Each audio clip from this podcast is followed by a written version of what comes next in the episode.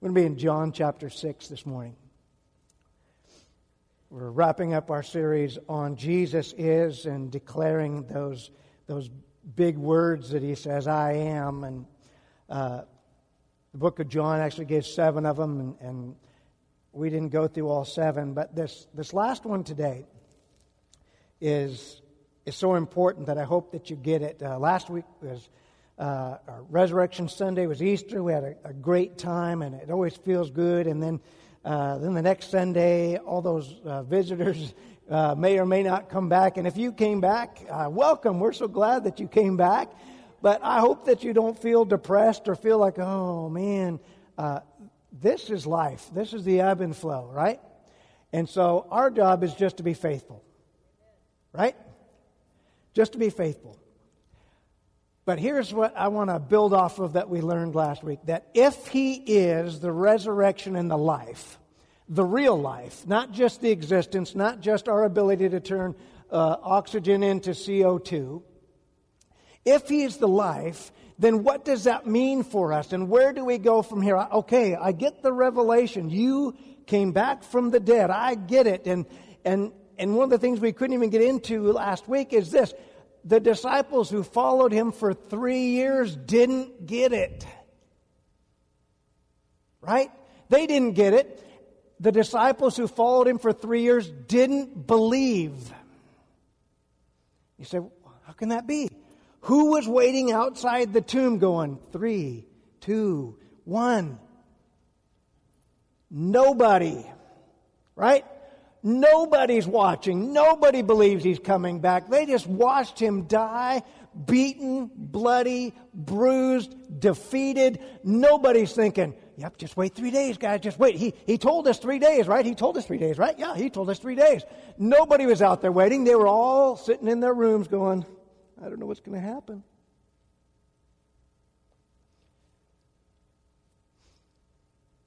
And one of the important verses that we see. Like I said, this is, this is real life for us. Hopefully, it's real life for you too. It's real life for me because when I read these stories, I see myself. And you remember, if you've read any scripture at all, that Peter was very passionate, a fierce follower of Jesus Christ. This is the man that stepped up and said, I'm not going to let this happen. He draws his sword, right? But he's really saying, I'll die for you. In fact, I'll kill for you. And in his haste, he, he swings the sword and it chops off Malchus's ear. And Jesus says, Peter, Peter, put, put the sword away, right? Now, here's this fierce, passionate guy, and before the third day is even over of Jesus being dead, you know what Peter decides? He's not waiting outside the tomb going, Come on. How long is it going to be? Come on, come on, come on, come on, come on, come on, come on. You know what Peter says? I'm going fishing. Going back to what I used to do.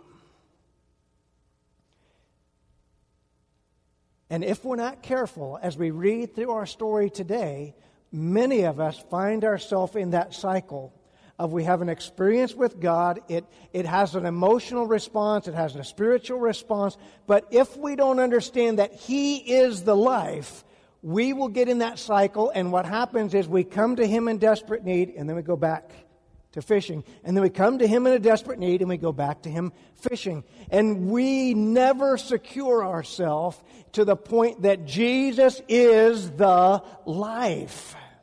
He is the life we're supposed to live. He is the life we're supposed to be. He is the life we're supposed to represent to the rest of the world. Not just so we can be greedy and say, oh, thank God, I have eternal life. But we can say, I want to show the rest of the world how to have a real life, how to have a real marriage, how to have a real uh, abundant life so that I'm happy and joyful. And it doesn't mean that bad things don't happen, but it means that we've fixed our future and our faith on Him and not circumstances or feelings. Faith and feelings sometimes are diametrically opposed. Sometimes, actually, the depth of your faith will actually countermand your feelings that when you're feeling at your worst, you realize, but I still have Christ. And it doesn't mean it feels good, it just means you've secured your faith in the one that goes beyond our feelings because it's about faith. And faith is not feelings. Faith is the evidence of things not seen. That's what Hebrews tells us, right? It's the substance of things hoped for. If you had it, you wouldn't need faith. You just have facts. And so as we read through this, there's some, there's some parts that are going to be underlined and, and, and highlighted so that you understand the contrast that if you struggle with this, like, like everybody struggles with this, welcome to the human race, but hopefully you'll make a decision this morning to move beyond just the revelation, oh, he is the life. But then you go back to your life. And it doesn't mean you change jobs, and it doesn't mean you go off to seminary, it doesn't mean you become a professional evangelist. What it really means is your thought life and your spiritual life shifts. And all of a sudden I realize this is important. This is a lifestyle change. This is a forever thing. This isn't just a when I feel it, I need it thing. This isn't just a I, I need to get a, a fix thing. Because if we're not careful, we'll treat Jesus like a drug that once the emotions wear off, we got to go back and get another hit.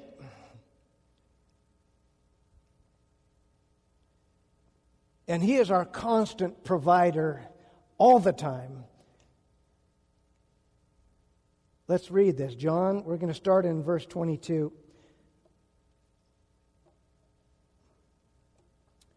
Now, he had just done an amazing thing. He had just fed 5,000 people. They were following him. They were in a desert place. And, and so we're picking up after this. So this is the very next day, okay? The next day, the crowd that had stayed on the far shore saw the disciples had taken the only boat and they realized Jesus had not gone with them. Several boats from Tiberias landed near the place where the Lord had blessed the bread and the people had eaten. So when the people saw that neither Jesus nor his disciples were there, they got into their boats and they went across to Capernaum to look for them. Okay, so they see this, right? So they, they realize he's gone. They, they go to follow him. They, hey, where did Jesus and the disciples go? Great. Verse 25. They finally find him on the other side of the lake, and here's what they ask him Rabbi, when did you get here?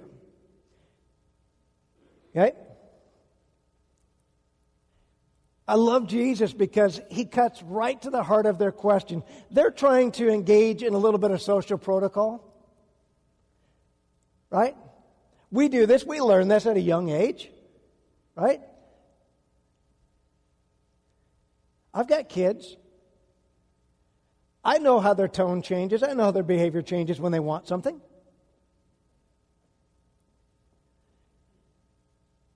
Because most of our kids don't walk up and say, Yo, Pops, give me 20 bucks.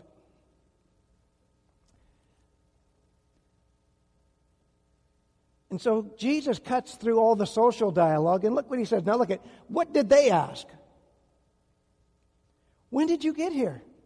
We've been missing you. We, we noticed you were gone, right?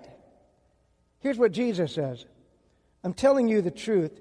You want to be with me because I fed you, not because you understand the miraculous signs. He's like, You want to know why you're looking for me? You aren't looking for me because after seeing those miracles yesterday, you realize he's the Messiah. This is the man sent from God that's going to make a way for us. I, I got to I got to follow this guy. That's not why you're following me. You know why you're following me? Because I gave you bread. And now you're thinking, I wonder if he's made breakfast. He did bread for lunch. I wonder if he does French toast.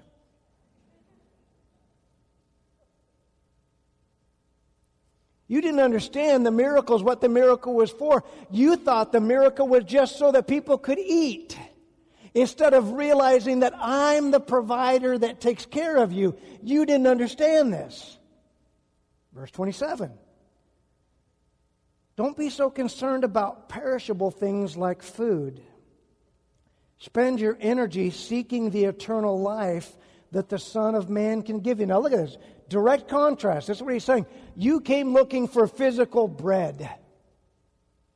You were hungry. You followed me because you didn't want to have to make bread yourself. And I think it's pretty amazing that those miracles, if you look past what happened, that how long does it take to make bread? Especially in those days, right? We just don't go to the supermarket and get bread. It's a process, right? Get the grain, grind the grain, make the flour, add some yeast if you're going to make unleavened bre- or make leavened bread. You got to bake it, you got to knead it, you got to do all those things. It doesn't just poof. How about fishing?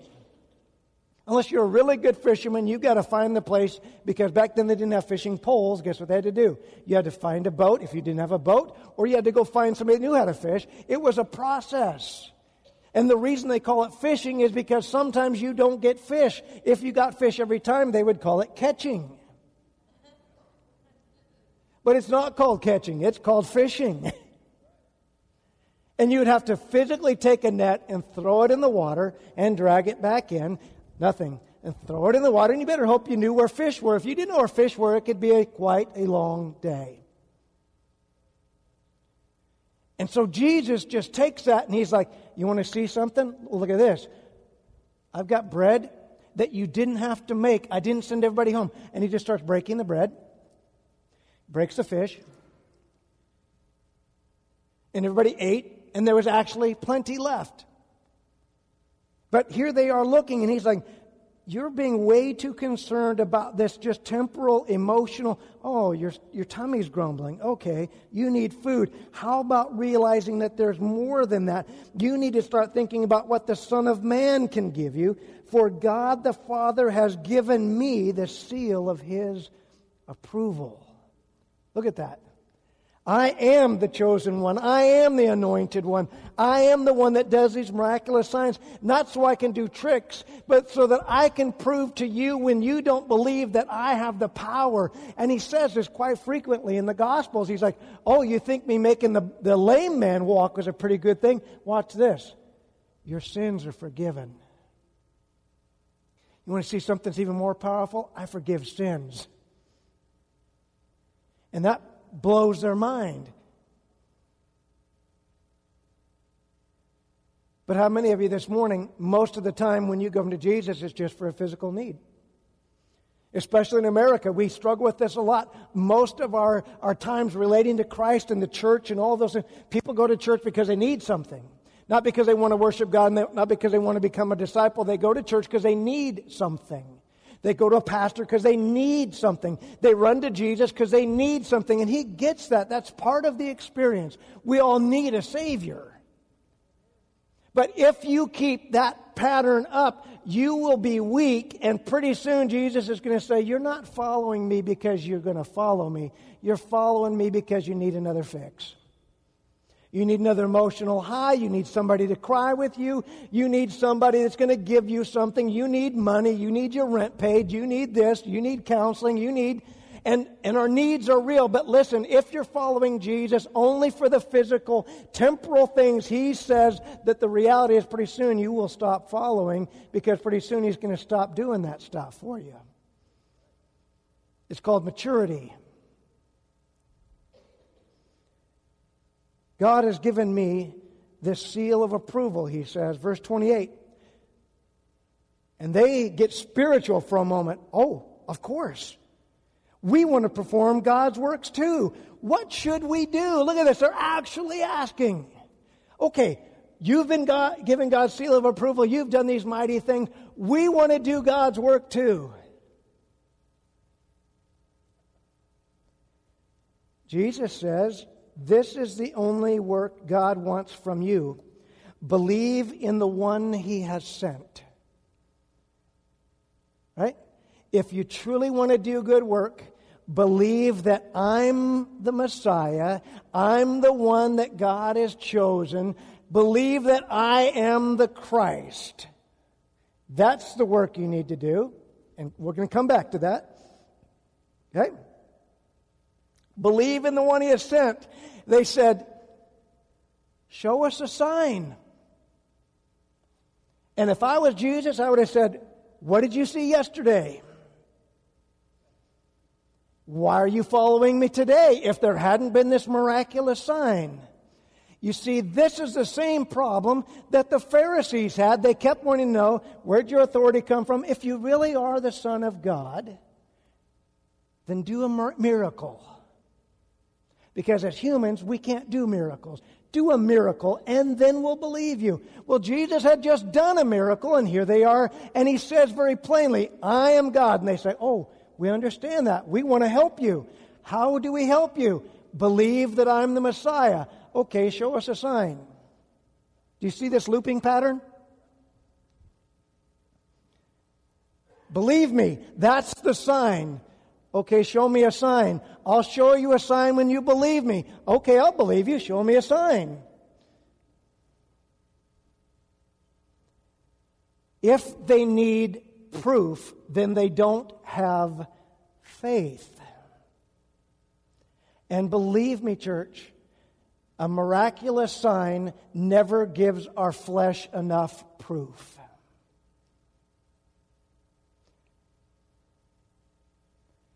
Unfortunately, the miraculous signs only feed the mystique and the desire of the flesh, and then when it's gone, where's our faith? It's based on my flesh being fed, my flesh being pleased. You see, this is why, buckle up for just a minute, those of you that are 15 older, this is why revivals at one time were so popular. Many of them made us feel good, and then a week after the revival was done, nobody was acting any different than a week before the revival ever started. But during that week, woo! And we're here and we're shouting and we're spitting and we're sweating and people are on the floor. And two weeks later, you can't tell that there ever was a revival. They're just as messed up. They, in fact, they're not even in church. They don't know where their Bible is. They haven't been led to discipleship, but their flesh felt good and you got done and you said, woo, he, man, he got it going tonight.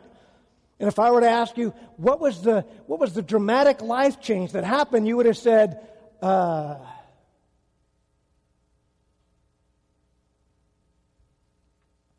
And it's not that it wasn't powerful. It's not that there weren't times of anointing and that God did stuff. But do you realize that none of those times last and last and last? They're there to draw us. And then we have to do the same thing these people have to do. We got to make a choice. Am I going to follow God because He's God or am I going to keep searching for the thrill?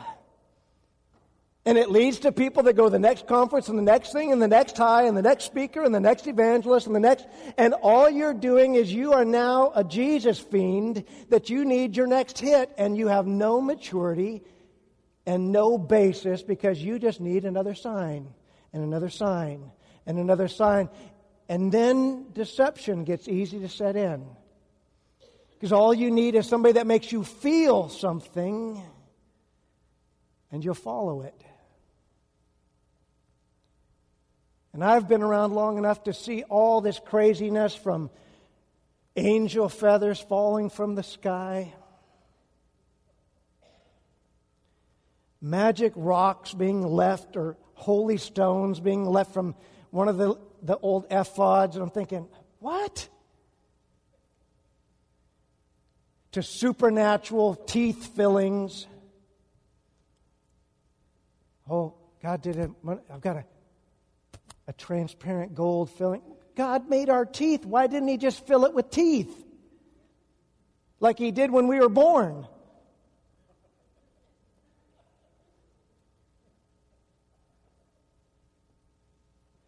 Evangelists that have the power to heal people, but they still wear glasses.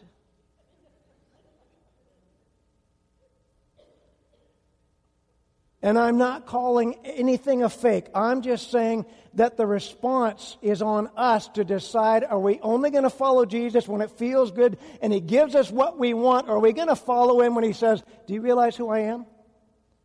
That if you keep looking for the bread, you're going to miss me. You just coming for the bread, you're not actually seeking out me. You made it sound like it, oh, Rabbi, when did you get here? But what we're really asking is, are you going to give us more bread? Are you going to make breakfast? It's so convenient when you just manifest it and I don't have to go and fix it and I don't have to go and catch it. It's so much easier. We'll sit down. Make us some breakfast. Show us a miraculous sign if you want us to believe in you. How about you this morning? What's it going to take for you to actually believe that Jesus is Jesus and you make that adjustment? What's it going to take? You've heard his word. You've heard me preach. If, you're, if you've been with me a while, you know that we're, we keep talking about the Word. You know that He calls us to follow. You know He calls us to, to step up. You know He calls us into discipleship. And you know all of this, and yet the question is, what's it going to take for you actually believe that Jesus is Jesus and what He said is true and He's expecting it from you? Do you need another sign? Maybe the sign is you decide to say yes. What if that was the sign?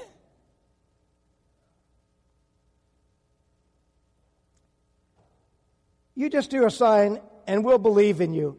I love this last part. And this is the New Living Translation. What can you do? Do something really cool. What can you do?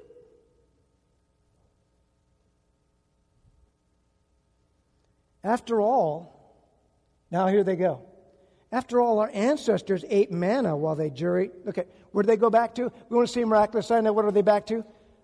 Somebody got to eat something, right? These are hungry people. I mean, this is us, right? We are passionate about food. Watch commercials. We are eaters and drinkers in America, right? Jesus, just give us food. Show us a miraculous sign. In fact, you know, I think there was a couple signs that involved food. I think you should do pizza.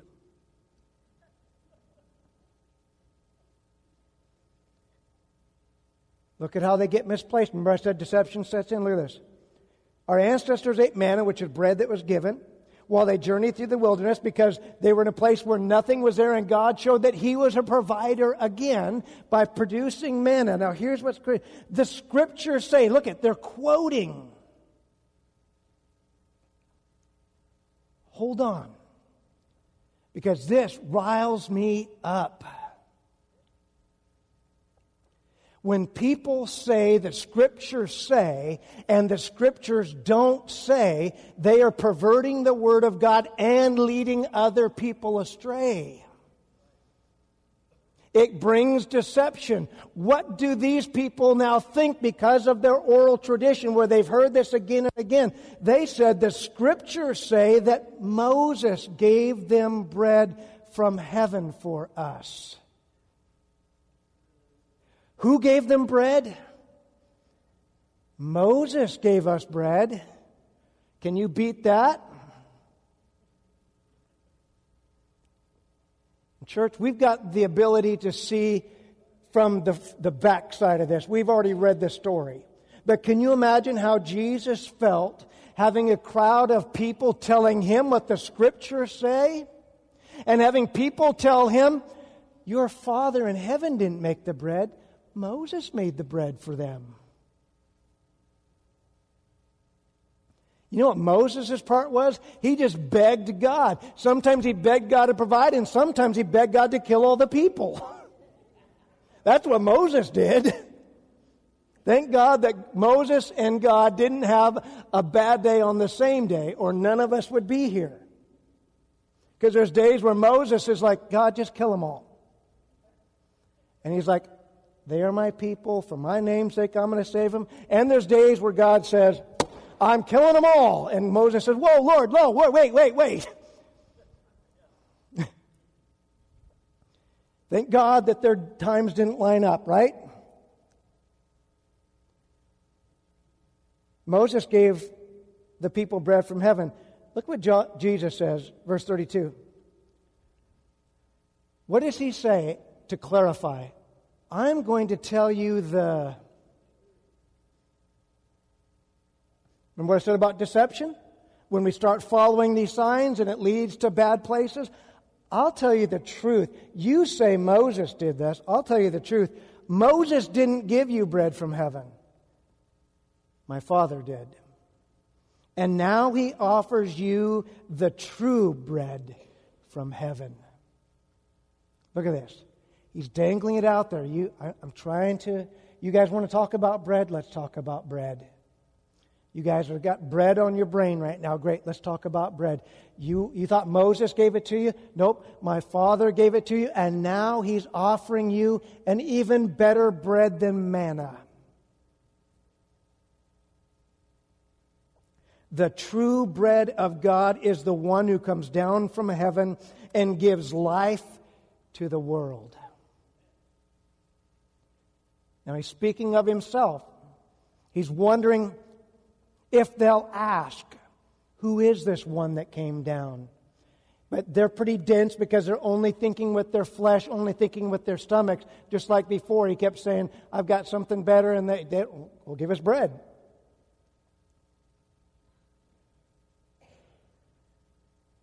They go back to this again. Now he's no longer rabbi, now he's sir. The real bread is the one that comes down to save the world. They said, Great, give us that bread every day. this is so funny to me. This is such the human experience. I love it. This is why the Bible is so great and so real. Look at this. You say God can give us bread? Yep, we want that bread every day.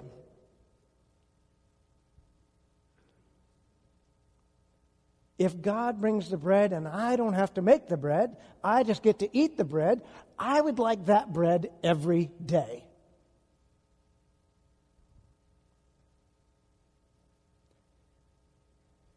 We want microwave faith. We want instant faith. We don't want to actually have to put ourselves on the line to believe and to step out and to follow and to do all that stuff. You just show me a sign. You just give me bread. And in fact, I want that bread every day. Now, here's the trick and the trap. If we go back to that original story in Exodus, God was providing manna for them every day, but what happened? They got greedy. And they took more than what they need, and it began to stink and spoil and grow worms. And pretty soon God said, You can't trust me? Enough of that mess. What do you think would happen if Jesus said, Great, I'll give you bread every day? Pretty soon we'd be saying, Is that all you can do is bread? Right? We did this experiment in our household many years ago. Uh, our family has always liked tacos. And we were like, man, we just love tacos. So we thought, you know what? We're going to have a tacos every night, all week.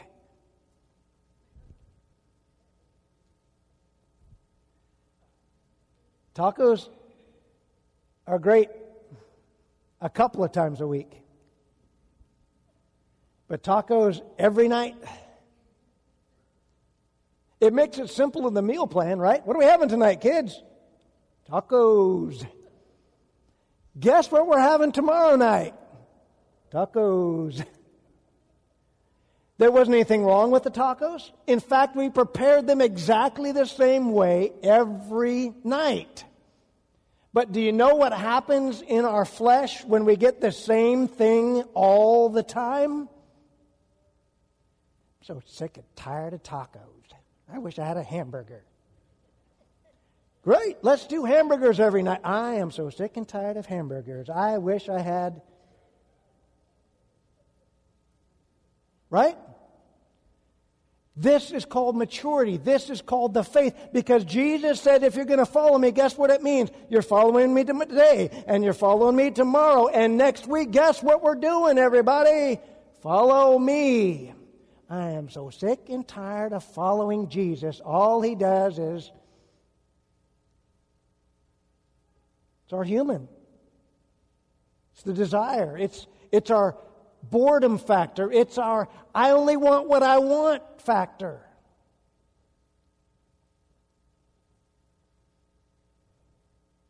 It's the reason many people struggle in relationships. It's the reason many people struggle in jo- jobs. I mean, we're seeing this strange diversity happening now in our culture because of this very principle that people are losing their jobs, not because of even poor performance, but they leave after two to three years. Why did you leave that job? I was bored. And a generation ago, people stayed on one job for 30 years. Three years? Good Lord, I got to get finding something else. I, I know this job inside and out. That's just when you're valuable. and now oh, I'm bored. I got to get out of here. And then we have to start the whole process all over again. Same thing with church. Oh, I, yeah, I've been to that church. Uh, they do. And about the time you get interesting, you leave. Because you finally got some maturity. You finally developed a pattern of actually being here. And, oh, man, they. Because no matter where you go, you've got two choices. Either that place is in disorder because it, there won't be anything consistent any given Sunday, or you're going to find a church that their, their pattern is just a little bit different, but pretty soon, in two or three years, that pattern gets the same, and you know what they're doing, you know why they're doing it, and then you got to decide, am I going to stick with it? I'm going to jump to another church, and another spouse, and another boyfriend or girlfriend, and another, or another religion, and another, and has nothing to do with you trying to find spirituality. It's that you're following your stomach.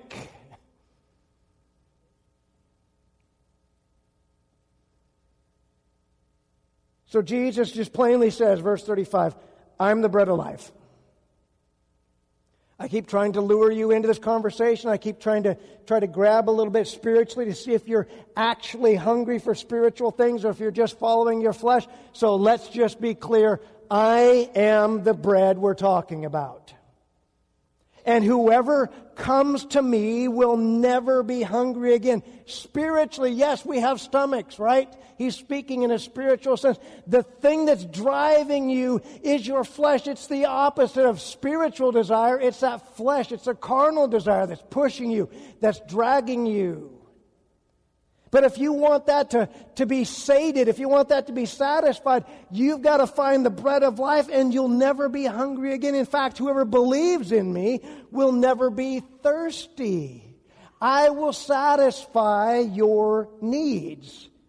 But you haven't believed in me even though you've seen me. I'm standing right here and you keep waiting for a sign. You can't just accept that I am who I am, and if I start doing signs, you'll just keep asking for another one and another one until. And believe me, even if he started doing signs, you know what would happen pretty soon? It's like, yeah, that Jesus, all he does is miracles. I wish he'd just sit down and teach us.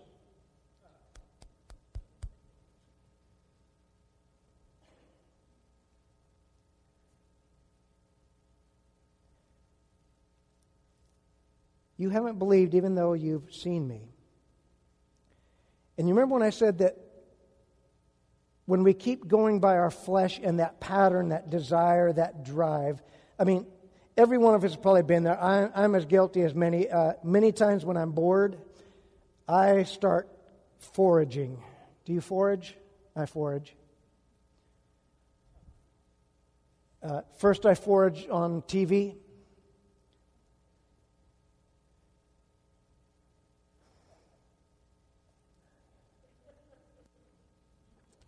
Then I get up and I walk into the kitchen. Uh, that'll have to be cooked. to the pantry.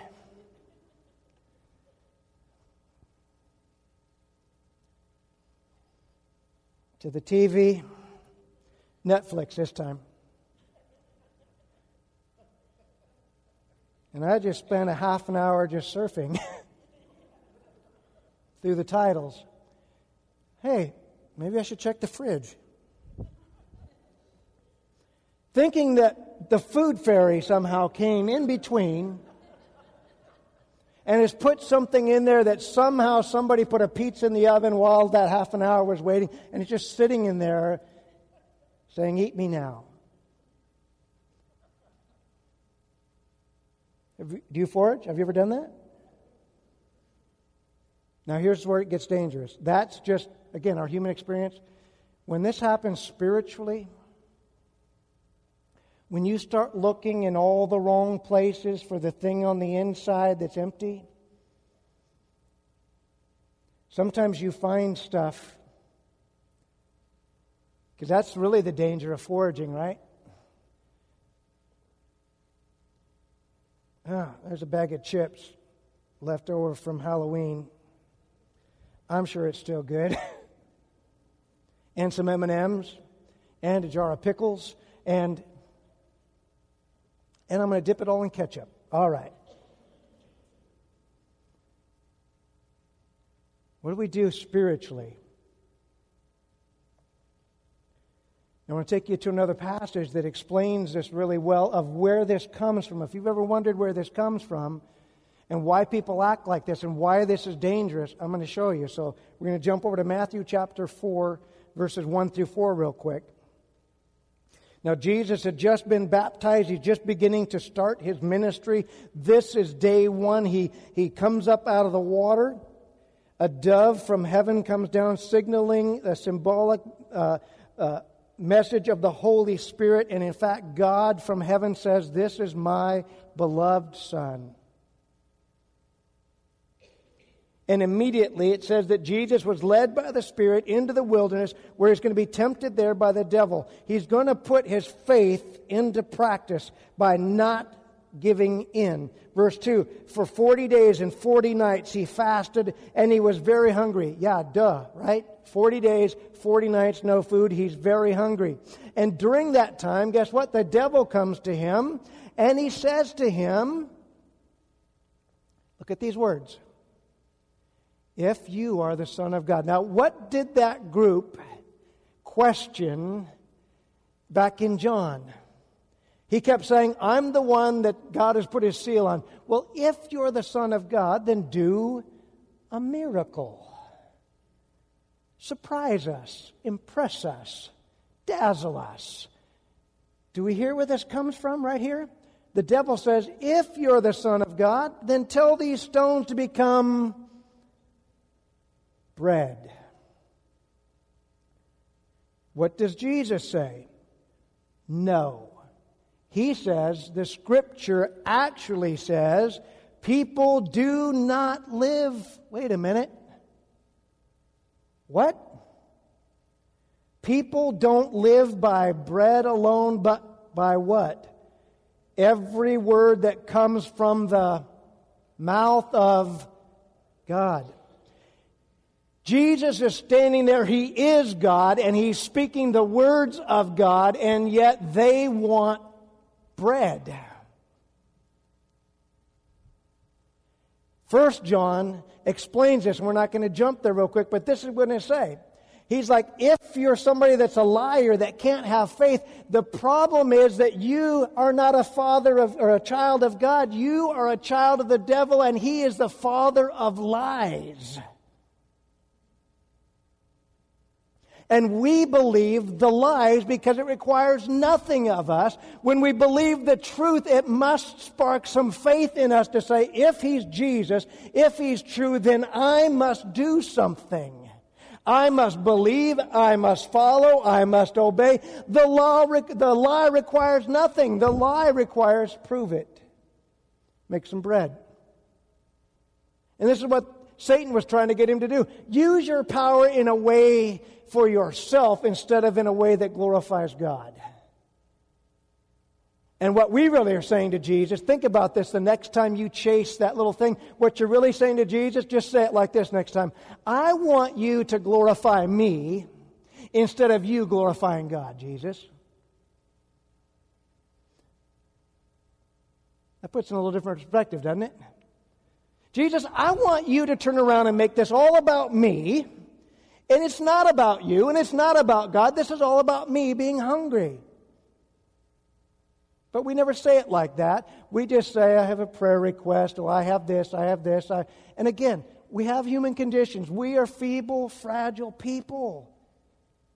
That's where we have forgiveness. But come on, church, this is showing a very dangerous pattern of that we demand a sign from God when He has proved that He is God. And when He proves He is God and even says He's God, we demand another sign. That's a devil plan. That's not a disciple plan. People do not live by bread alone. You will keep having to be fed. You will keep filling and unfilling. That is the problem with seeking after the natural. What you need is the supernatural. Yes, we're still going to have to eat, but after that, something's going to satisfy, and you realize who that is, and it's the person Jesus Christ. Not a spiritual high, not an anointed environment, not a special speaker. You just realize, I need Jesus. But until you get to that point, you will run and run and run seeking after. And you may not even be thinking it's a sign, but you're going to the next thing and the next thing and the next thing. You've become a YouTube expert. Oh, I gotta say that next thing. Oh, that next praise song. Oh, this next this. Oh, this next whatever makes you feel that euphoria. But what you really need is Jesus. And until you find Him, you will never be filled. You will always be thirsty. It's like drinking salt water. That's what the world offers you. Yes, it's water, but it makes you more thirsty. It will never satisfy. All these experiences, all the cultural relevance, it's only making us thirsty, but we won't run after the one that can truly satisfy, which is Christ because it, oh, it's so antiquated and that's kind of tough and he requires something of me. Yes, he does. He requires you to step up and have faith. But notice what he says you can't live by that bread alone, by every word that comes from the mouth of God. We're going to put John 1 1 on the screen and let this grab you here for a minute. Look what this says. In the beginning was the Word, right? And the Word was with God, and the Word was God. If you read the completion of that, guess who the Word is? Jesus. And yet, he's saying right here, you can't live by bread, but by every word that comes out of the mouth of God. If God sent Jesus and Jesus spoke what God told him to say, shouldn't we be people that do what Jesus says if we're going to live and be filled and be satisfied and find joy and contentment and an abundant life? And the people that don't are people that follow religion and follow irrelevance and follow a bad pattern of self seeking. I don't know if you've ever seen the movie, it's, it's entertaining at best, despite the weirdness of the actual cast of characters Pirates of the Caribbean. And these pirates, of course, as unsavory characters, have fallen under a curse because they stole cursed gold. Bear with me for just a minute if you're not a moviegoer and you're thinking, oh my gosh, he watches movies. Yep, a bunch of them. Okay?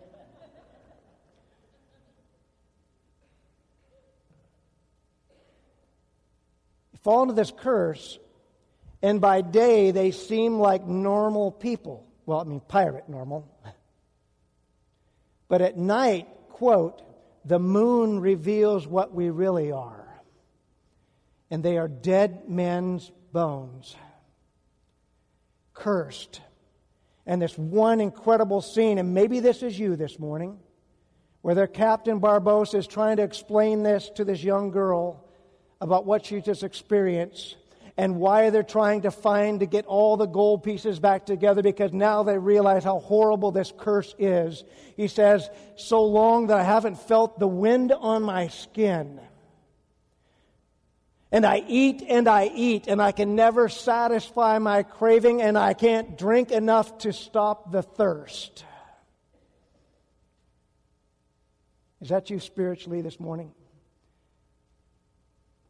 You're trying one thing, another book, another hobby, another this, another that, another partner, another sexual encounter, another YouTube, another this, another that, and guess what? It never satisfies. In fact, it makes it worse.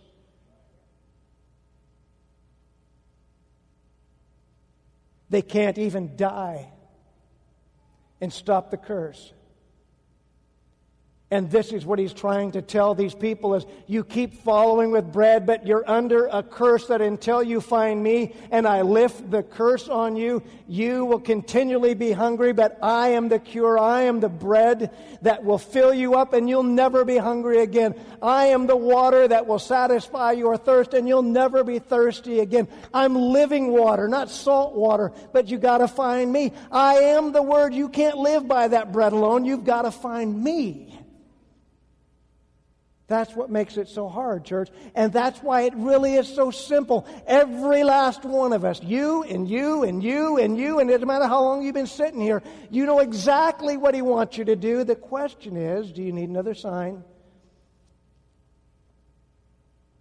What do you need to say, Christ, I believe you are the one, and I'm going to follow you? I'm going to do what you tell me to do. I'm going to live like you tell me to live. And realize that that's a progressive thing. It doesn't just happen overnight. This is a lifetime as He works with us. But if you never start, you'll never finish. You'll continue this, and then pretty soon the deception sets in, and you'll say, That church doesn't work for me. That Christianity doesn't work for me. It's not that Christianity doesn't work. You're not working the Christianity. And it's work. It's work to follow. It's work to say, Your will be done, not my will be done. It's work to obey when you don't want to obey. It's work to obey when you don't fully understand. That's why we must follow Him instead of how we feel or let our stomachs drive us along. Because we often don't know what we want or what's best for us. So here's the question as we wrap up What bread do you want? You see, Jesus didn't come to give bread, he came to be bread. And that's what he tried to tell him. You want, this is what they couldn't see. You want the biggest miracle that'll blow your mind? I am the bread. I'm the biggest miracle you've ever seen. I am God in flesh, here to save the sins of the world. What bigger miracle do you want than that? But they can't see that because it didn't satisfy them. Do you only want to fulfill your physical need or do you want to be filled spiritually? And from somebody that's been on the other side, I can tell you that even though this Christian life is not easy like some people portray it to be, it is far and away the best choice, the best decision that I've ever made because I know what it is to look for something and never be filled. I know what it is to drink your pay away. I know what it is to be full of anger and lies and frustration and somehow just hoping to forget it instead of having it taken care of. And it bottles up and it builds up until the next fight, until the next drink, until the next pass out, and then you repeat. What a futile, and we can't even see it. Puking my guts out, gripping a toilet, putting my head where a human head was never designed to be. I know that little hole kind of looks like a head shape, but it's not for your head. And even saying the words, Oh God, why did I do this? Get me out of this. If, if you can help me not die or just kill me. And then somehow, Monday through Thursday happens and brainwash happens. And guess what happens on Friday? Let's go out.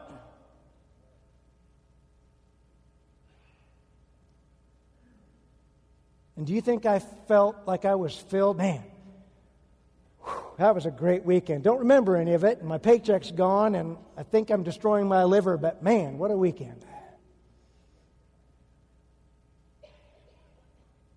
What we feed on affects our growth and affects our future. Just like in the natural, the so in the supernatural. What you feed on is going to affect your growth. It's easy to eat cotton candy. It's going to affect your growth. It's going to affect your future.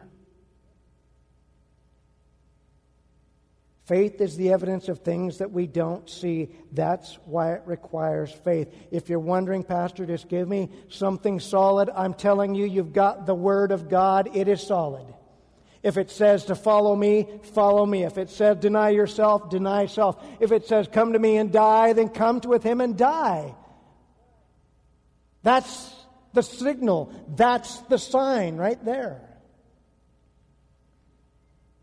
If God's word tells us we cannot live by physical bread alone, but by every word that comes from the mouth of God, then we have to decide how we want to live.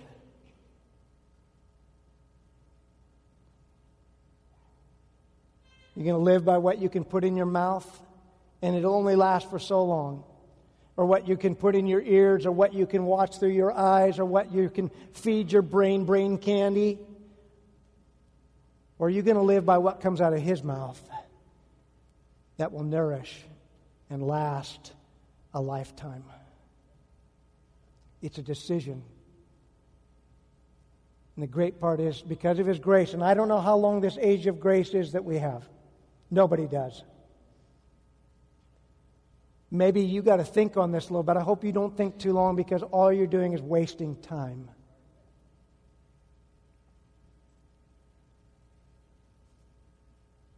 Think about that for a minute. In our world where we've become very picky and demanding, can you imagine a guy stumbling into a restaurant, disheveled, weakened, his skin is parched and dry, and walks up to the counter. I need some water. I've been in the desert for three weeks. I haven't eaten or drank. And the waitress says, Oh my God, get this man some water. And she brings him bottled water. And he says, Is it filtered? Did it come from a, an original mountain stream source? Did it have a good life before it was bottled? Is it Evian?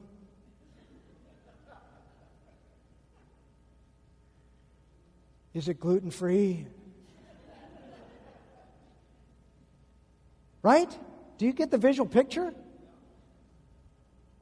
We come stumbling in. We, what do we need? Water. Jesus says, Come to this water. I'll give you life. I have some questions.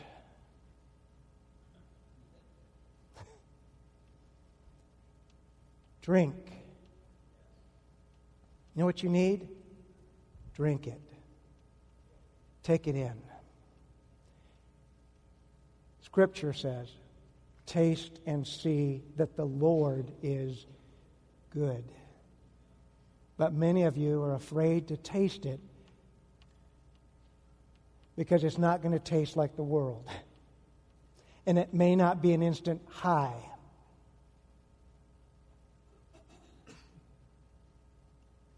What decision do you need to make this morning? What sign do you need? Here's your sign follow Jesus.